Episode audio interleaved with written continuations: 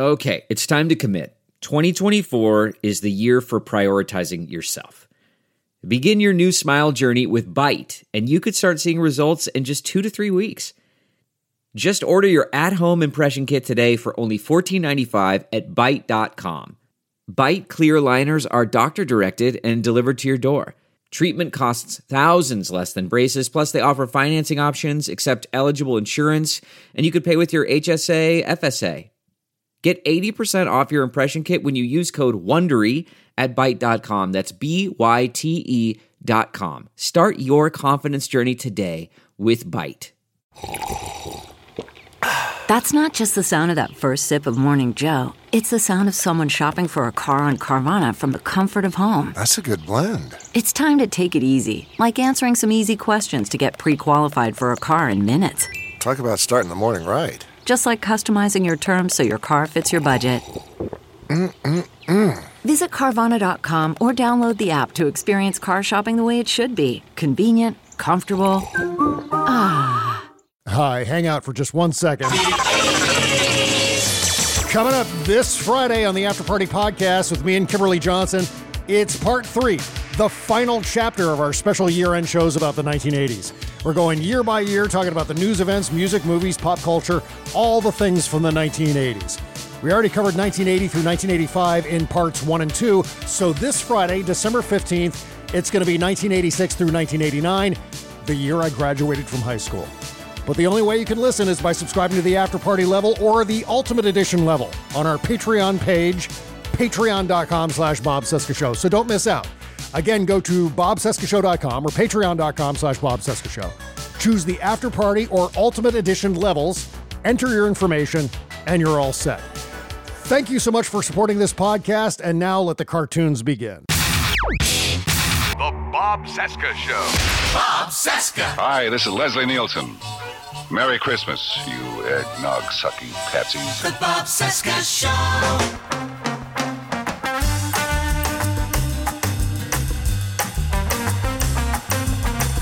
From our nation's capital, it is Wednesday, December 13, 2023, and this is the Bob Cesca interview on the Sexy Liberal Podcast Network. Hi, I'm Bob. Hello, Bob. Hi, day 1057 of the Biden Harris administration, 327 days until the 24 presidential election. You can find me on threads and Instagram at the Bob Cesca, Twitter, Bob Cesca underscore ghost, Spoutible Bob Cesca, and our Patreon page is bobcescashow.com. Okay, so a couple of weeks ago, I got a DM from Laurie at the All Access Star Trek podcast, one of my favorite podcasts, about interviewing John Billingsley on my show. You might know John as Dr. Phlox from Star Trek Enterprise. He also played a cartographer in a Big Block of Cheese Day episode of The West Wing, and so many other memorable roles. So naturally, I said, Hell yes, I'd love to talk with Dr. Phlox. Are you kidding me? So it turns out John is one of the principals with the Hollywood Food Coalition, along with his wife Bonita Friedericy, who you might know from Chuck or The West Wing, Bones, and more. The coalition is doing incredible work feeding more than 80,000 people a year. HOFOCO.org, H O F O C O.org. And on January 13, John is hosting the Trek Talks Telethon to raise money for the coalition. TrekTalks.net for more. Links in the description as always. And if you're looking to make a charitable contribution here at the end of the year, hint, hint, hint, hofoco.org. Okay, meantime, don't forget to support this podcast by subscribing to us on Patreon, patreon.com slash Bob Cesca Show. And this is me talking with John Billingsley and Bonnie Friedericy. More fun, more music. The Bob Cesca Show.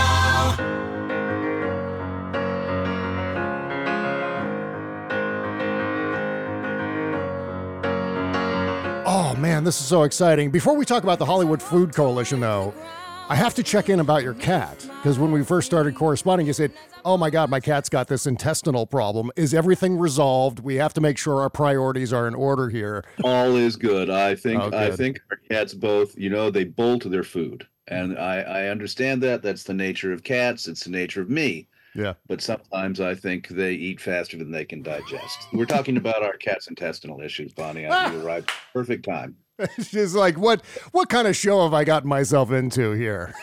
We're gonna move on. We're gonna move on to another topic. I don't want to get Bonnie started on our cat's intestinal issues. Oh my god. Can I just ask something? Was there barf? Is this? Not today. No, no, no, no. Oh, no. you just thought you'd swing that right I- in there. well, no, there's a history. Bob and I have had a history talking about cat barf and you know the nature of of some of the issues. we have a life, Bob and I, together that actually I'm sorry doesn't include you, and I'm sorry I have to break it to you like this, but we have a and I whole thing about whole- intestines and cats. That's kind of our connection. John and I simpatico on this very Yeah. specific issue.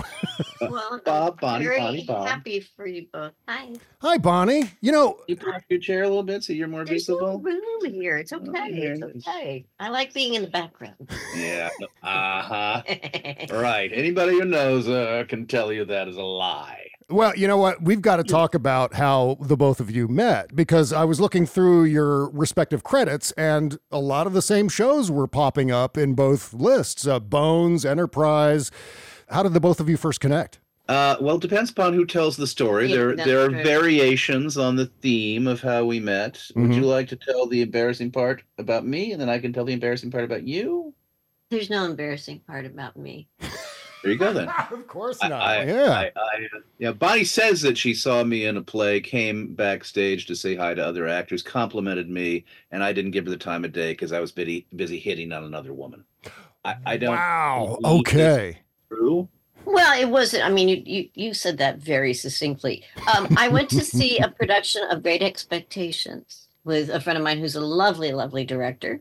And we were sitting there. John played Herbert Pocket, and he was relatively new to the LA theater scene. So both of us were like, "Who is that guy?" He was really, you know, stood out from everyone else in the cast. He's just that way as an actor. Yeah. And so I had come to see another friend in the play, and I had uh, given him my regards. And then I was going to go over to John uh, to say how much I liked his work, and he just didn't, He just was fixated on going out for drinks with a, a, a blonde woman that I now think I, I know very well. and I wasn't that, but I, I don't know if this is your experience. I, I find that you know in, a- in a partnership when the other person tells a version of a story, it, it bears absolutely no resemblance to your memory whatsoever. It's like That's Really? right. But between the two versions, eh, they the In New versions complement each other. Yeah. you sure? Well, see, the thing is, you never you never acknowledged me, so you wouldn't really remember the story because you didn't even. I just finally walked away. I, was I, like, I don't know. This could just be something you've created from whole cloth. The idea that you praised this complete stranger, and I, I don't know. Well, I never actually was able to praise you hmm. because you never Did you actually speak to me, or were you just hollering from a distance? Hey, you! How do I know? Well, you were hollering across across the courtyard. It was the noise within. However, how we really met was at a commercial audition that was ridiculously backed up back when we Yeah. were doing commercials. And we had a mutual friend who effectively served as a chaperone so that we were able to flirt for two hours without too much fret. Hmm. and I asked Bonnie for her number, and she said, in spite of the fact that I don't date people because I think people are basically sick and twisted, I will give you my number. All right. That sounds great. You know what? We are birds of a feather, Bonita. That's for sure. Well, I was trying to point out the fact that you just don't know if someone's a serial killer. Like Yeah. when they ask you out because you're on your best behavior, right? Everybody's Mhm. pretending to be great and you never never know. Yeah. Now, I will say John also had a date that night and he was he was fretting about the fact that he was going to be late for his date. So, And I grant you that that is not perhaps the best way to actually. But I got I get points for candor. I broke up with that girl the first thing in the morning. See, I'm listening to all of this, and you know what? We could take this entire portion of the conversation, slip it into those interview segments from When Harry Met Sally, and it would fit perfectly because you've got the great stories. And that's always the foundation, I think, of a great relationship is to have a great origin story. You know what I mean? I, we have been we have been also extremely lucky and blessed. We're very happy. Second marriage for both of us. We met at exactly the right time. We were both segueing from theater into film and TV. We were on the same career path. We had the same values. Yeah. We both always had a strong interest in social service and giving back. And Mhm. it's just been, uh, uh, you know, a, a match made in heaven. That's exactly right. And I've got to give a fist bump to Bonita, who's a fellow Virginian. I was uh, born and raised in Northern Virginia, uh, and you are originally from Charlottesville, right? I I am. Uh, my father taught at UVA. Uh, he was a Fantastic. a thermodynamic engineer. Uh, but we moved we moved from there when I was five. Okay. Um, because my my father joined the aerospace industry here in Mhm. LA. oh, So interesting. But my brother did uh, go to UVA. Uh, also, he went a couple years as an artist. I didn't have much to say to Bonnie's father because as soon as I found out he was a thermodynamic engineer, my little brain just went.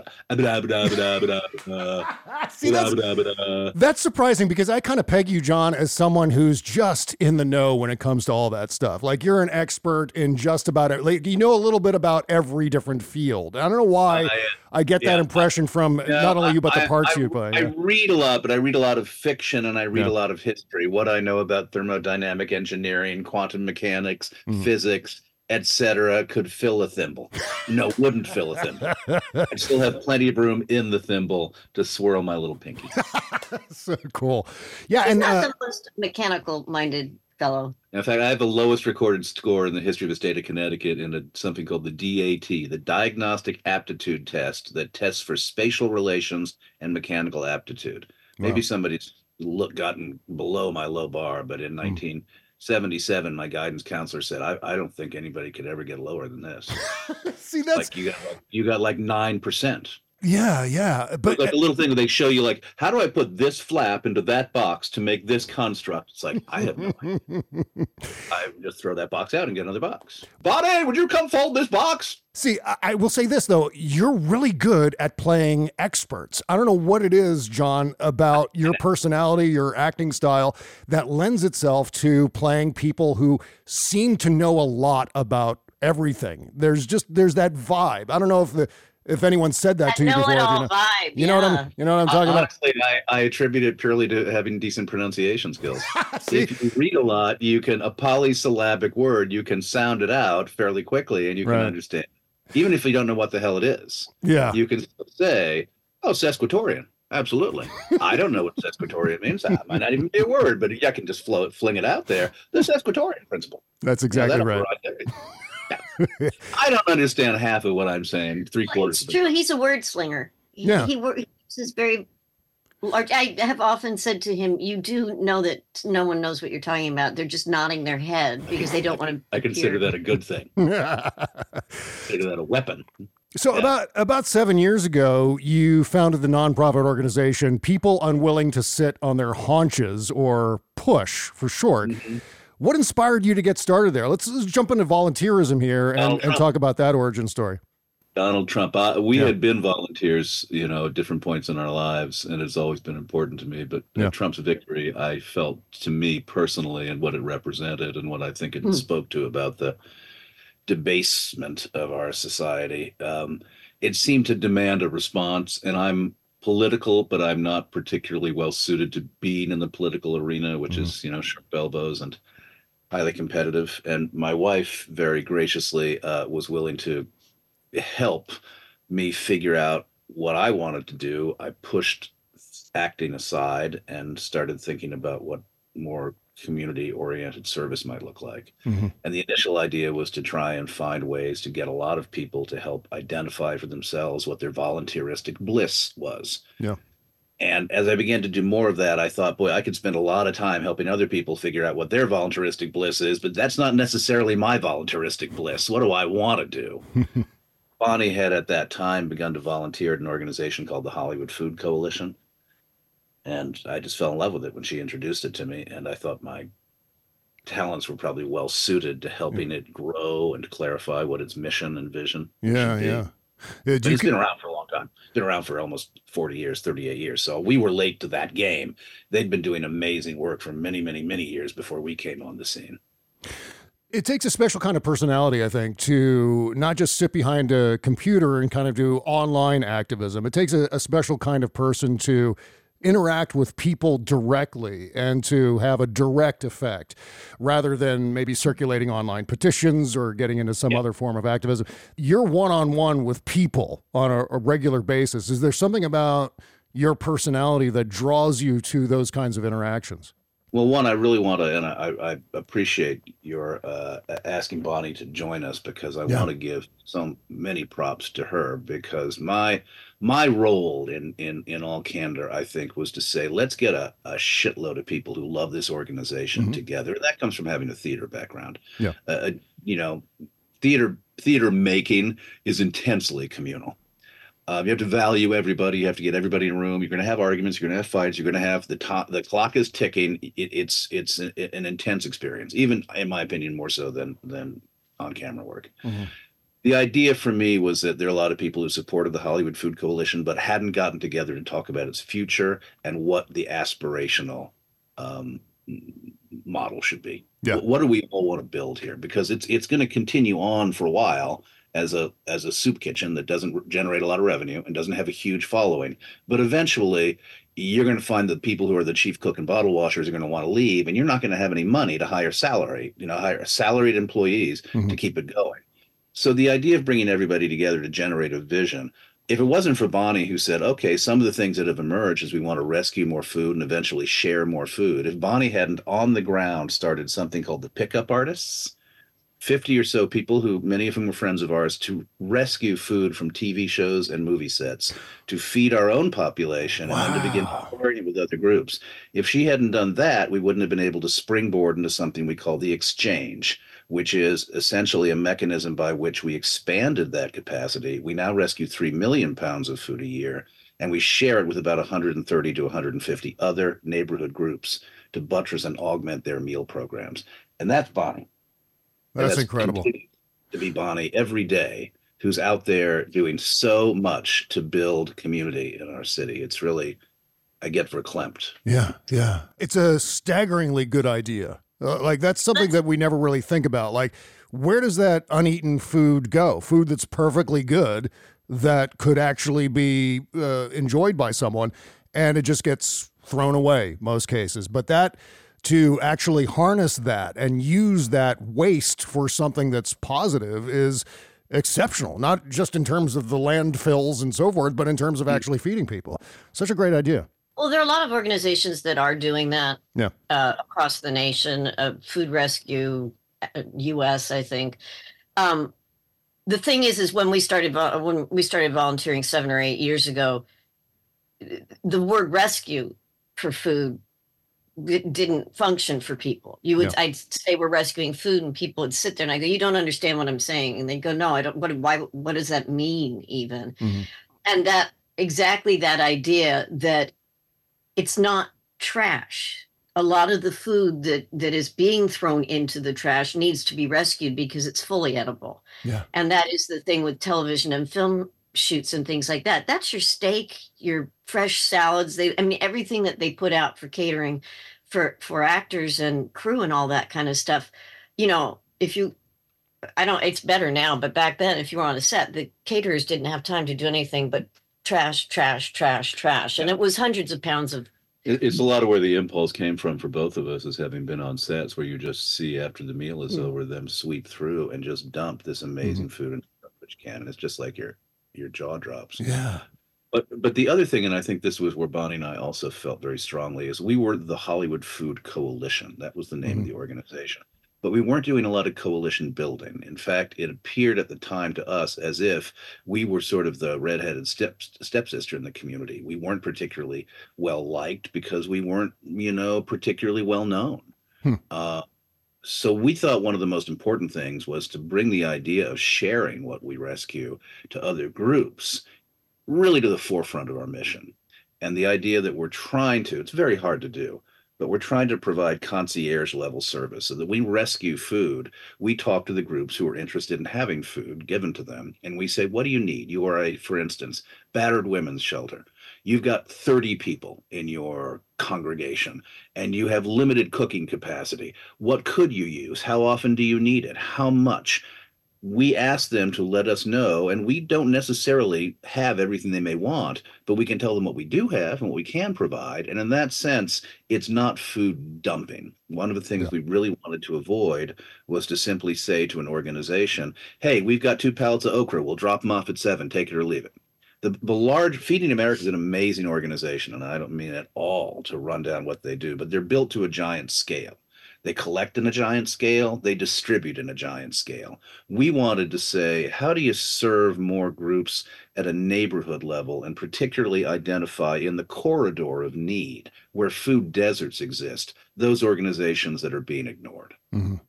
And that, that again, so much of this is Bonnie's work that that to me, you know, my goal was to bring a bunch of people together and to keep talking about what we could do and to create some structure around the board Yeah. and to a certain extent around staffing back when I was playing a slightly different role than I am now. Mhm. Bonnie is the one who I think out in the field was making this shit happen. Yeah. You know, I did some, but you know, I wouldn't have done it if you hadn't come up with a structure and ideas and and I mean the whole idea truly of being a coalition of being able to go out there and reach out to organizations and like John said saying mm-hmm. do you need food? Yeah. And the answer being we do desperately. I mean, what are you going to do but say, let me see your kitchen, let me see your resources, let's talk about this. And what are the services that you're providing? How can we better support that with food? That all came from your head. But I also want to say that this was built on the 30 some years of amazing street level service that was provided, particularly by a woman named Sherry Bonanno, that we both learned a, tr- a tremendous amount from. When we started volunteering, these core principles that she'd created, serving a hot, nutritious, multi course meal every day of the week, never missed a day Mhm. in 37 years, and always giving people choice. Would you like vegetarian, vegan, carnivorian? Start you with that. that whole bread, idea of dig- human dignity begins with choice. Yeah. You do not force. Yeah. So a lot of times at food kitchens, soup kitchens, and things like that, people go through a line and they, it's spaghetti and it's spaghetti with meatballs. And if you're vegetarian, you're still going to eat that. You pick out your own meatballs, right? And if you don't, if I mean, I've I've had people go through our line who will say. I don't want cheese on my broccoli. Can I have the broccoli over there when you're serving them and uh, having volunteers at the Hollywood Food Coalition go, no, you have to take what I give you. And having Sherry say, that's not how we function. Mm. What would you like? If they want that corner over here, it's a person's right to have some sort of sense of self. Yeah, and that also gives them a sense of humanity that I think is sorely lacking. I mean, when we often think of unhoused people, we think of uh, people in any sort of need, they're sort of seen as a statistic, or it's a group of people that aren't really people. And in that way, at the very least, they themselves will feel like, well, this feels normal. This I, I can choose. Are you kidding me? This is great. I mean, what a Two way to things. brighten a day, you know? Two other things that I think are really relevant to what this organization does. One is in its history because we're so volunteer driven. We need volunteers to cook, we need volunteers to serve, we need volunteers to process the food, share the food, pick up the food, et cetera, et cetera. Mhm. It brings thousands and thousands of community members into a relationship with the unhoused so that that stigma, that sense of us versus them begins to erode. Yeah. And I think we see in our politics today, we see our leaders effectively wanting to stigmatize, demonize, and be punitive towards the other Yeah. including poor people. When I hear the the people on the right talk about San Francisco or cities, like it's, I mean, the word vermin is being used by a Mhm. political candidate is a disgrace. Yep. Uh, No human beings are, are are first of all dignified people, many of whom have fallen on on hard times. Our job is to find a way to connect with them through a service that will encourage them to come back and back and back so that we can further connect them, which is the other part of our work to other service providers who do things we don't do. So- Actually, I was talking. uh, uh, I was talking to Sherry Bonanno the other day. We were at the exchange slinging some food around, and she was saying that she wa- again. She's always thinking. She wants us as an organization to keep talking about poverty, Mhm. to keep saying we're not allowing ourselves to understand that. Uh, there are people who really are on the poverty line. Very, it, it- it's but it's not just people who have nothing. It, there's a lot of people who Yeah. just can't afford food. Yeah, and Mhm. it's it's why for us the the motivating force to say let's partner with a lot of social service organizations so that it isn't just about the ha- unhoused. That's a definitely a portion of our population. Yeah. But it's about all sorts of organizations that help people who've entered either willingly or somewhat unwillingly into drug and alcohol rehabilitation ca- programs. It's people who are in senior citizen centers that don't have a lot of resources. You know, I actually uh, we may talk about this, but we give out lunch bags on on Sundays to organizations. Uh, a lot of lunch bags for them to go do their work and stuff like that. Uh, we also we're at a church, based at a church, and people will walk through and ask for a lunch. Sometimes it's not like we line people up; it's just people might come through. And this last Sunday, a woman, uh, uh, probably in her fifties, drove up in a car, and she said, "What's going on here?" Uh, and I said, um, "We give out lunches," and she goes, Oh, and I said, Well, would you like one? And she said, Well, yeah, I just lost my job. She goes, I'm not working right now, so that would be really that would be nice if I could. And I said, You want a turkey, a ham, or whatever? And she, and she said, Turkey, please. She said, Could I get two? She said, I have a friend. And she said, My friend really needs one too. And I gave them to her and she started crying. Yeah. And you go, I'm so Yeah. sorry. Yeah. And she said, Thank you guys so much. And you know, in an ideal world, the home we would build, and we're a couple of years away from Mm. from getting off the campus where we currently, in essence, rent, to our to a place of our own, would want to be expansive enough for the other groups that could provide additional services to be on the premises, Yeah. so that people who come to us because there's a wonderful hot meal every night, we can turn around and do a little bit of what we now do, but more. We could turn around and say, "There's a legal services aid who might help you get your documentation in order." there's somebody who might be able to help you kind of clear those ridiculous tickets you've been given, you know, so that you don't have tickets anymore. If you have issues with, you know, the fact that you may have gotten out of prison and you can't get uh, job interviews, let's talk to some job counseling folks.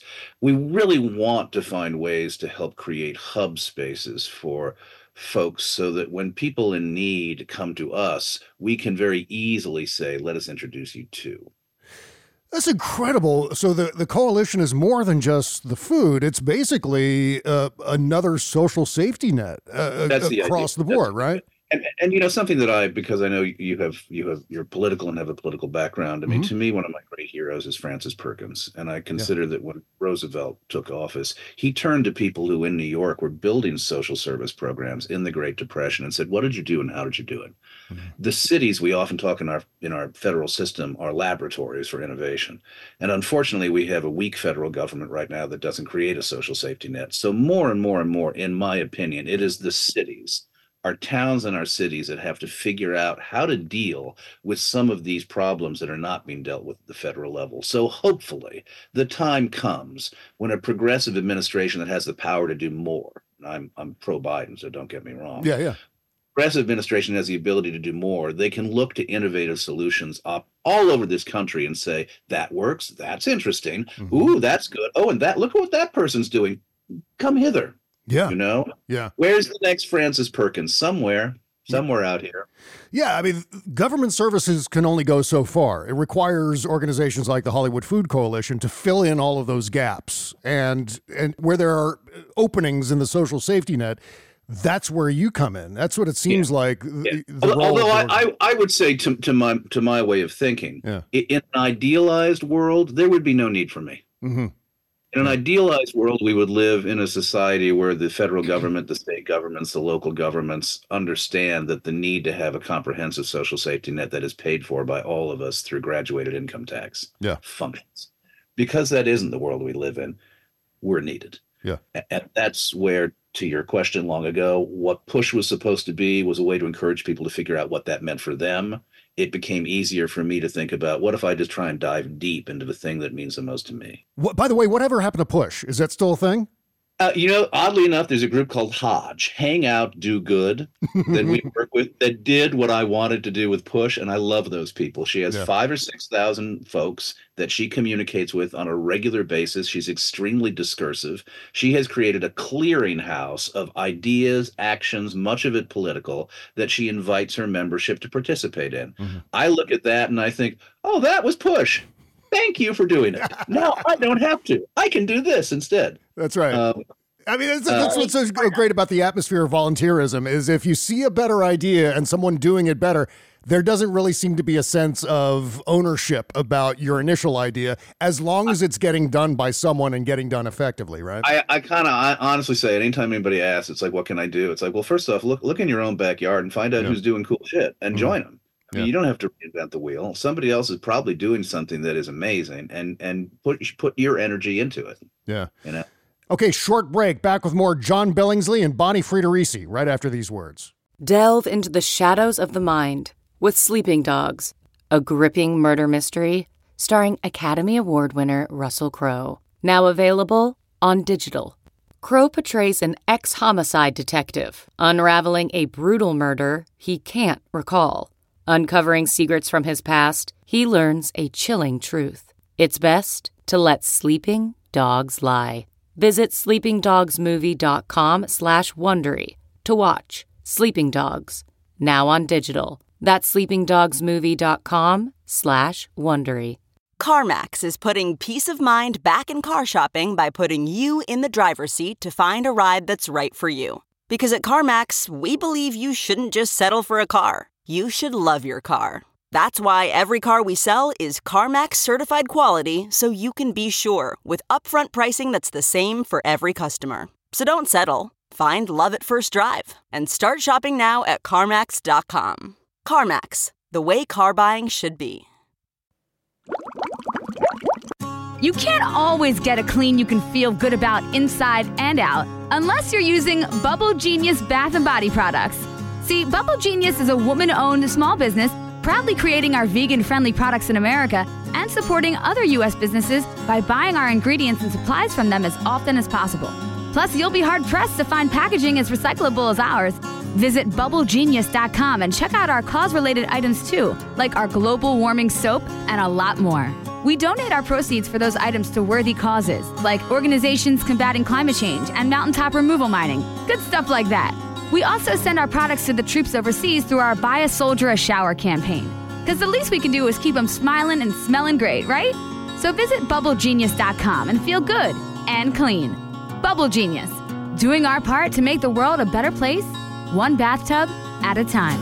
That's bubblegenius.com. Bob Cesca.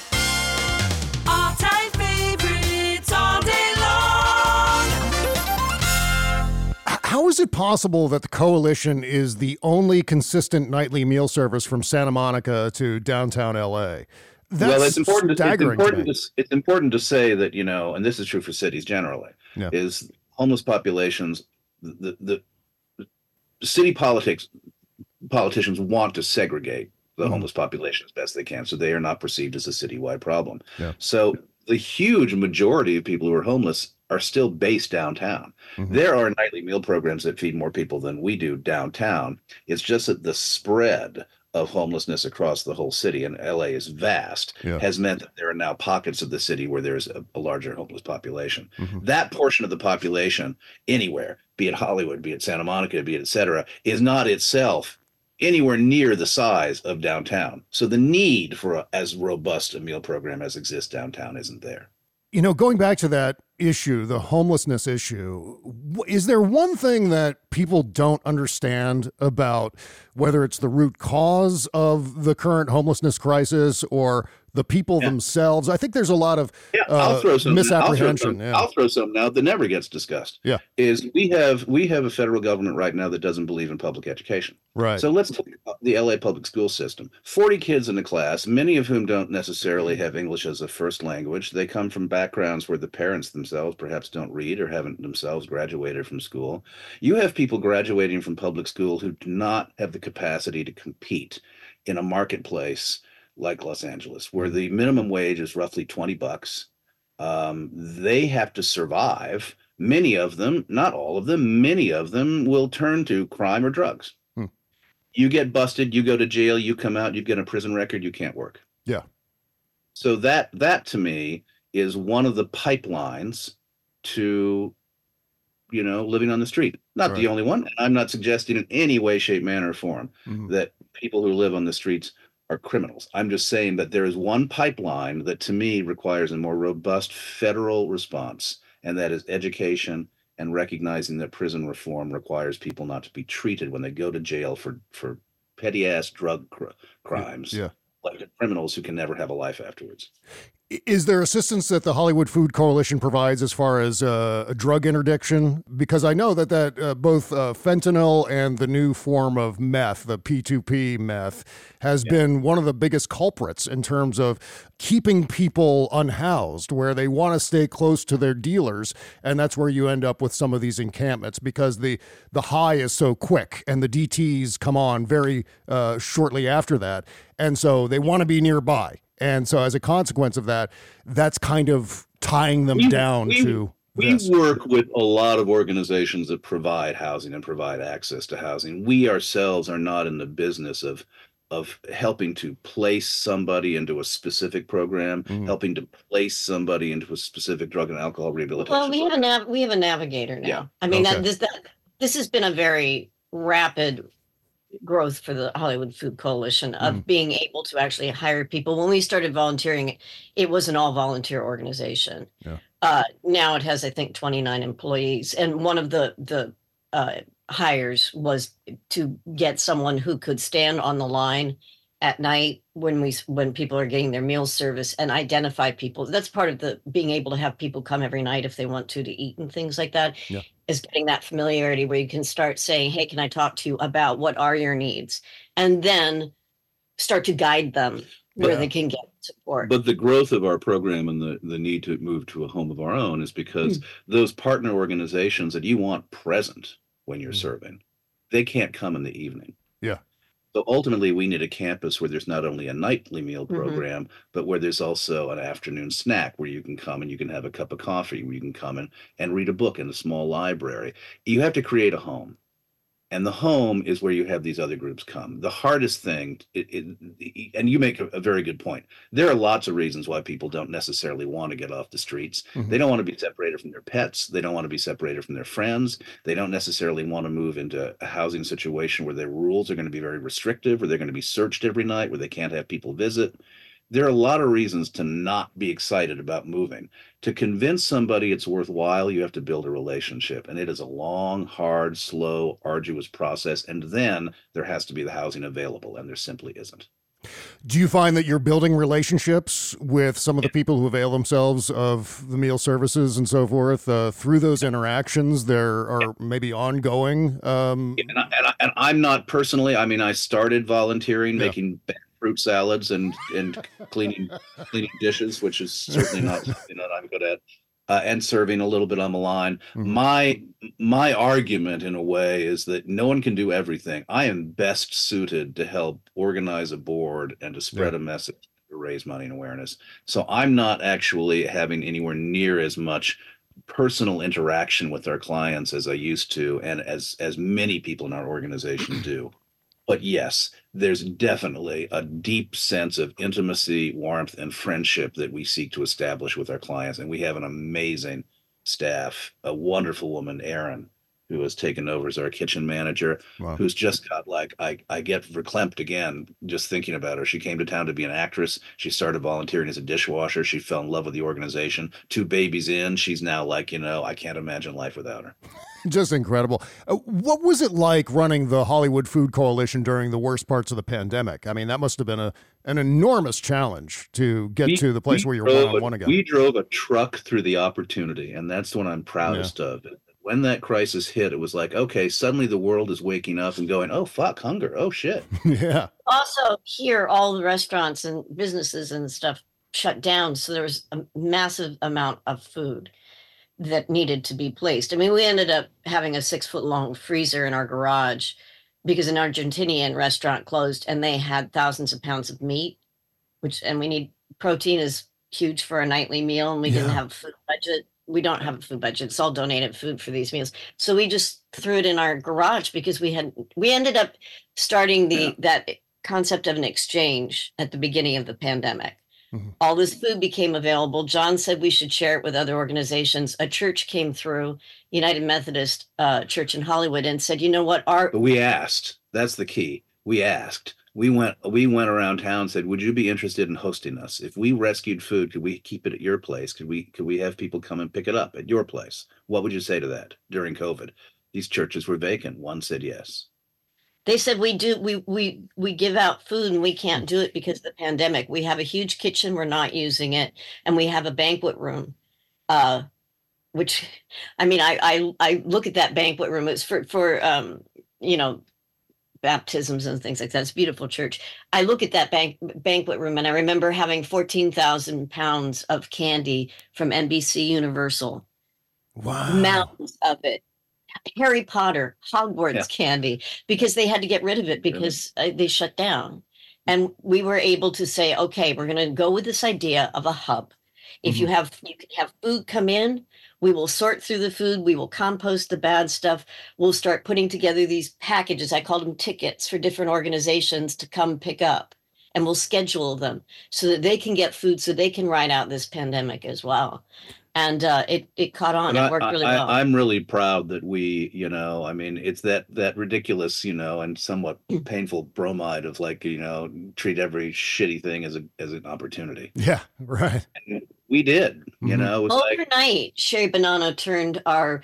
We had a sit down meal service, and we served 200 people at the Salvation Army. People would line up, and it would be like, s- and uh, no barrier. Anyone could have food. Didn't matter if you had money or not. It would be like 65 people at a time could come into the Salvation Army area, and we would set up tables, and people could sit down. And there's that interaction you're talking about with volunteers sitting there and talking Yeah. overnight it had to stop because of covid and we had to find a way of still feeding people Mhm. but you know not indoors and uh, i remember going to uh, res- restaurant depot with sherry bonanno testing different kinds of containers to see if we could fit the right you know the starch the protein and all that and pa- how to package it how to put it together how we would afford it Yeah. and how we would we had to come up with a whole system inside the kitchen to pump out and now it was 300 people were lining up Yeah, so 300 meals and how do you keep people moving through and not sit down and not eat But that's that's the challenge of being not for profits, which I which I think is what makes you know. I mean, scale is an interesting thing. I I think the challenge for an organization like ours is to find a way to keep a sense of human scale because we're Mhm. not trying to be the Red Cross and we're not trying to be feeding America. We're trying to be a tremendous neighborhood resource. If you get too big, you can't pivot. Yeah. We have to pivot. We have to pivot. You'll always have to pivot. You don't know where the hell you know the next crisis is going to come from and you don't you know know what on the ground might happen that might require you to rethink the way you provide different kinds of food to different populations um, i think the flexibility within the model has been a real strong suit for us To be perfectly clear about what Hollywood Food Coalition achieves, 80,000 meals served to low income and food insecure people every single year. I mean, that's a gigantic achievement. And also, I think a statement about how many people are being left behind at the same time, too. Well, you go, yeah, this that's is great. and but- that's what that's what emerges from our nightly meal program. Yeah. When I consider what the three million pounds of food a year does by by in essence creating meals for all these other groups, Mhm. that number is, is actually low. Yeah. Bonnie's sandwich program. 3,000 sack lunches. These are very high end multi element sack lunches. There's a sandwich, there's a beverage, there's a snack, there's a sweet, there's a fruit or a vegetable. There's usually a note. The, there's frequently beautiful designs and illustrations on the lunches. That's a meal. So those she pushes out 25 3000 every Sunday. Mhm. So that's that's 150 additional thousand a year. Yeah. So uh, honestly what I would say in terms of meals served it's it's considerably more than that number. Um and I, I love to hear about the quality of the food that you're serving. And just to go back to that real quick, because what you don't want to do. we hired an amazing professional chef who Yeah. said, I don't want to be in the professional world anymore. I don't want to cook for a three star, four star restaurant. I want to give my talents to people who are hungry. Right, And right. He, it, it's amazing what he's done to our program. Yeah, because you, you don't want to solve the food problem and then create a healthcare problem. Yeah, and you don't want to give people food that makes them feel like they they aren't respected. It's Yeah. We worked with an organization. Tell the Village Services story, which I just love. Um, I love this story. Village Family Services. That was one of the first organizations uh, where we experimented with saying to their uh, executive director, "Do you guys need food?" So Village Family Services is uh, an organization. They're great. They're in the valley, obviously. Um, they have two locations, and they work with at-risk teens. So teens who are on the street and need housing, and they uh, try they get them housing, and they provide them with counseling, with classes, try to help them get jobs, uh, clothing. Often they're asking me for blankets and hoodies. The kids are freezing on the streets and things like that. Um, and so we said, Do you need food for your program? And the executive director, Terry, said, Absolutely. Oh my God, we've been praying for this, you know. Mhm. And I went, Oh, okay. And I said, So I went and I looked at their kitchen, and they had a, ref- a normal refrigerator, little kitchen, no stove. Their uh, director of one of their programs bought a George Foreman little tiny grill so that if he got a hold of bread or cheese, he could make a grilled cheese sandwich for the kids.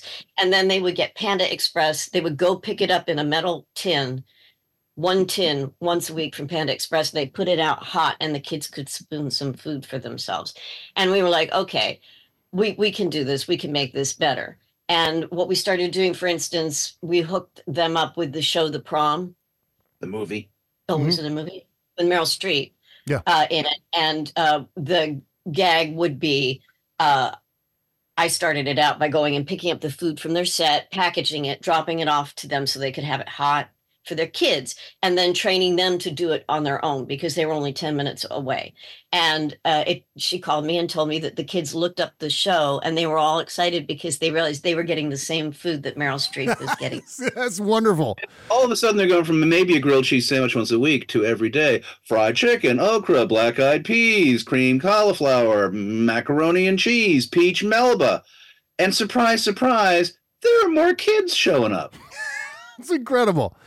And that's the point. It's Yeah. you've got the food is there, the program works. If you're not feeding the people in your program, you may lose people. Well, something that was very interesting to me because it, it highlights that the whole dignity thing is the the director who had bought the George Foreman grill when he was showing me the kitchen he said well you know we do get a little bit of donations here and he kind Mm-hmm. Of pointed like that and I looked at him he said but you look he said the bread is moldy and he goes the cans of tuna and stuff it's expired and he said I don't want my kids to see that I Mm. don't want them to think that that's how much people value them is to give moldy bread and expired cans of food to them. Yeah, yeah. Dignity we're- is such a big part of this. We're working on a margin, and the margin is, you know, when people do donate food, when grocery stores donate food, they're donating at, at its at their version of its expiry date, Mhm. which is not its actual expiry date. But we've got to get that food out quick. Yeah. The other thing we do that I always want to talk about is we work as a coalition with other partners to try and figure out what are the systemic problems that require all of us working together.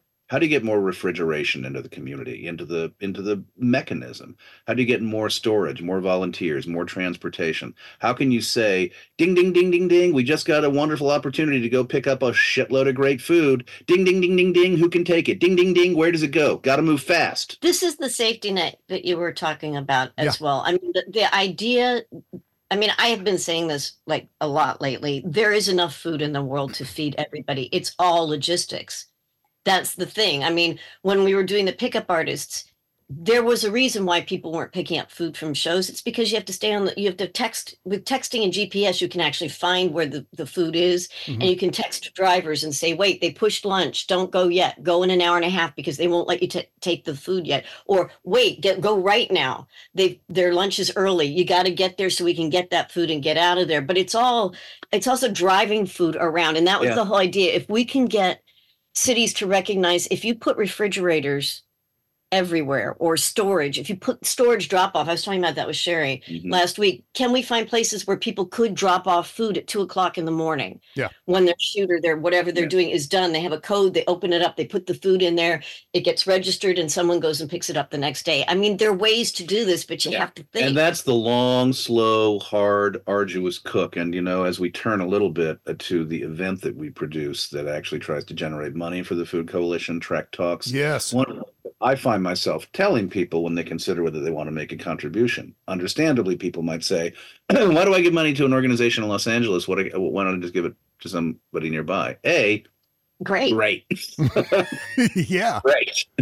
B, if you're inclined to donate to us, one of the things that I like to emphasize is not for profits have to model behaviors and actions and solutions that other not for profits can look at and go, oh, oh. Of all the things that we should steal from each other, we should steal those ideas. So, what I hope we are trying to do is create notions on the ground that other people can look at and go, I can see how that could work here. That's the, la- the laboratory that is the Food Coalition. Yeah. And the ideas that emerge in the Food Coalition, to me, is one of the things that I like to pitch. You know, Uh, So, talk about the Trek Talks uh, telethon, which is January 13th. Uh, how did that get started? Because that is the so I second was on one. Yeah. I was on a, a franchise called Star Trek. Yes. Star Trek started back in 19. I've heard of it. Yeah. Um, yes, I was in the show that killed the franchise, although fortunately the franchise resurrected itself. Enterprise. Um, one thing that appealed to me tremendously about being on that franchise and getting to know a mm-hmm. lot of the fans and a lot of the podcasters and a lot of the celebrities mm-hmm. is that the ethos of Star Trek, Gene Roddenberry's fundamental vision, is rooted in coalition building. Yep. It, it's the Federation, a federation of change makers, as mm-hmm. a pal of mine likes to call it. And the idea that there was such a, a nice fit between the vision and and the sh- and the work the Food Coalition does just led me to think, well, what if we actually used the Star Trek community to help fundraise for the coalition? So I started something called Trek Talks three years ago, and it is an eight-hour digital convention. There are panels with all sorts of fabulous people. Anson Mount was on last year. Scott Bakula was on. I could go on and on and on. We have scientists, we have producers, we have directors, we have designers, we have actors, we have musical entertainment, and I'm Jerry Lewis uh, without the panache. so I should really look forward to seeing you at like three o'clock in the morning with your tie undone. And just- my spangly jacket and my yes. Bonnie Gordon is my co-host. She provides panache. Uh, I gab, she panaches. yeah. We, we introduce, we la la la, we do all the Jerry Lewis stick. Please, would you consider yada yada yada yada? We give stuff away to people who donate at certain levels, cool prizes. Last year we raised about $110,000. The year before about 80. I'd love to keep trying to see if we can raise more Yeah. it's a way for us as an organization to spread the word to get the, the the entire Star Trek population involved. It's also a way, frankly, to kind of continue to do something that I like to do, which is to talk about um, this work in the biggest sense. One of the things that's emerged is actually a podcast that we now have, which is called Trektivism, which is a podcast that exists for fans and people in the community to come on and talk about the cool shit they do. So that we So can raise general awareness Yeah. of the fact that this amazing population that support this franchise are for the most part progressive and deeply invested in doing shit to help other people Yeah, that was one of the things I was blown away by. And I shouldn't have been surprised, but back in the summer, I started a Trek podcast with uh, Mary Trump. It was sort of a take on Star Trek from a political point of view. Like, okay, well, let's look at the political allegory of Star Trek. And uh, I was just blown away by the positivity and togetherness of both the fans and the actors from Yeah. all the show. I mean, across all the shows. Such a different environment in the Star Trek universe than there would be. And I'm not trying to be competitive or anything like that, but any other sort of genre uh, uh, franchise or universe. Star Trek is unique insofar as there's a, a sense of uh, community among uh, Star Trek, uh, as I said, actors amazing, and fans. amazing family. And one Yeah. thing that interests me too is that just you know, there's a, which I totally get. I mean, I I have like you know like like a ball celebrity. There's a ball. There's you know minor leagues and there's like major league. I have a ball celebrity. But what interests me, and I understand why people who are like, you know, like cock of the walk celebrities might go, I have Yeah. to keep my, I don't want to. I'm really interested in breaking down an artificial line that exists between celebrities and fans so that we Yeah. can have experiences together. So that celebrities who may have philanthropic interests could recognize that fans want access. That's what fans want. Yep. They want to spend time with you. It's like throw a party at a pub and invite everybody. And instead of signing pictures and charging them, ask them to make a donation to your charity. And now you've just raised five, ten thousand bucks Yeah. for the charity of your choice, all because you were friendly. That's incredible. And this franchise is uniquely suited to that. Yeah.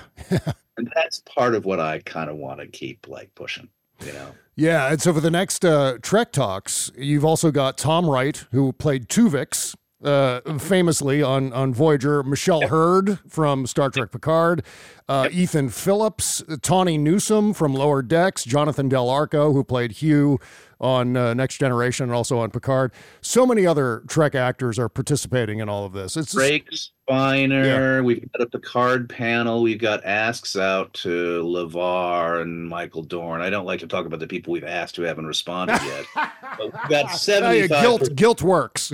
And guilt works. That's yeah. right. That's right. LeVar, you said you'd call me. um, no, it's it's great fun, and also something we take a lot of pride in is that we have a lot of behind it. Uh, uh, Nami Melumad, the the brilliant composer, Yeah. who has been composing for Star Trek for some years. We've got a segment with her. We've got the uh, Women of STEM, including we hope uh, Dr. Mae Jemison, the astronaut, as well as some other people who've done extraordinary things in the sciences. Frequently, scientists come up to me, which is just ridiculous because I'm an idiot, and say, "You inspired me to do to become an astronaut, to become a." It's like yeah. that. Well, if you only knew me, Yeah, see? I can't even hammer a nail. But But you're so, So, convincing. your your portrayals of these characters, these experts, uh, you nailed it, and and so that's inspiring. Uh, I also people. play a lot of serial killers, so I, I you know, in all fairness, I, I just to say, um, I, I think it's it's one it's wonderful that there's so many people in the Star Trek orbit who are willing to come on. One of the panels is Trektivism, and this year Yeah. we had I Phoenix who does something called Trek the Vote, Mhm. which is attempt to actually galvanize the Star Trek community to play a role politically as progressives. I think she is a hero in our community. Yeah. So she's going to come on and be a guest. We've got people who run fan clubs that have a progressive and altruistic spirit to come on and speak. It's soup to nuts Star Trek. And unlike a regular convention, you don't have to wear pants. See, big advantage. See, there you go. That how long does it last? By the way, how long do you normally go again? Three It's days? eight hours. Eight It's hours. 10 Yeah. in the morning Pacific time to six in the evening Pacific. We announce the key, like ooh la la guests in each two hour block, Mhm. but we want to have enough surprise to keep people kind of like, you know, I can't, I can't, I can't go to the bathroom. I'll just go in this cup because who might I miss? That's right. I think Jerry would just go. I mean, just standing there on camera, he would just I, let, let I, uh. I have not worn pants for two years. I don't intend to wear pants this year. By God, in fact, I worked it into the act last year. well, um, uh, we're just about out of time, and I, I January 13. Yes. That's the key. Trek uh trektalk.net. Yep. We also have a, a wonderful sponsors. Trek Geeks sponsor us. Roddenberry Podcast sponsors us. Trek Movie sponsors us. And you can also go to hofoco.org, which is the Hollywood Food Coalition's website, and the link is there. So there are all sorts of ways to watch it on YouTube. Um, I fortunately don't have to be on the marketing and tech talk team, so I don't have to get into the weeds about how, but all the how is out there if you Well, I'm going to put a link in the description for all of this stuff the Hollywood Food Coalition, Trek Talks, and make sure everything's covered in the description under this episode at bobcesca.com. I wanted to talk with you extensively about acting and Star Trek and the West Wing and things like that, but you know what? You're going to have to come back. So both of I'll you are invited back. I want both members of this uh, amazing power couple to join me again uh, next year as soon as possible, and we can talk about all the fun stuff too. So. We've played husband and wife together a number of times in the movies, and we have stories. I'm so psyched. Well, the Trek Talks fundraiser again is January 13th, starting at 9:45 in the morning Pacific time. TrekTalks.net for more information there, and the Hollywood Food Coalition is hofoco.com. I love that domain name. Dot .org. Yeah. Oh, is it .org? Believe it's .org. Okay, so it's H O F O C O dot org. Gotcha. Oh, and uh, my go to website for all things Star Trek is trekmovie.com. Just want to make sure I'm giving a plug for uh, Tom and Lori over at the All Access Lori podcast. Lori Yeah. It was Lori who introduced us, and I'm so grateful for that.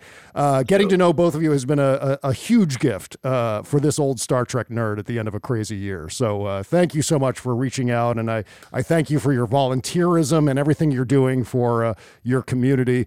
Uh, you're going above and beyond, and that's uh, I, ca- I can't state that loudly enough. Well, thank you, Bob. Thanks for ta- having us on. Thanks for taking the Thank time. I really appreciate it. Thank you both. This has been an absolute pleasure. Take care. Have a great holiday season, and we'll talk to you next year. We're on, right? Well, Count on. yeah. Sounds great. Good good luck with Trek Talks. I can't wait. As I walk to work, the ground split beneath my feet. And as I palmed my chest, I felt that I was somehow incomplete. I was the shell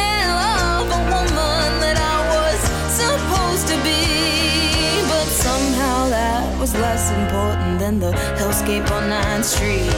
By my lunch break, the sky had cracks in the clouds.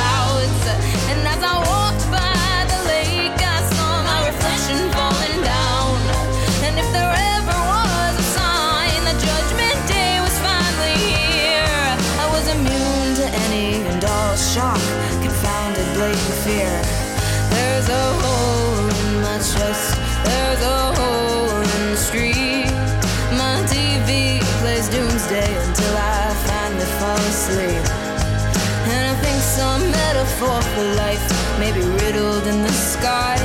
But until I get away, I'm not dying to try and understand the metaphors within the sky.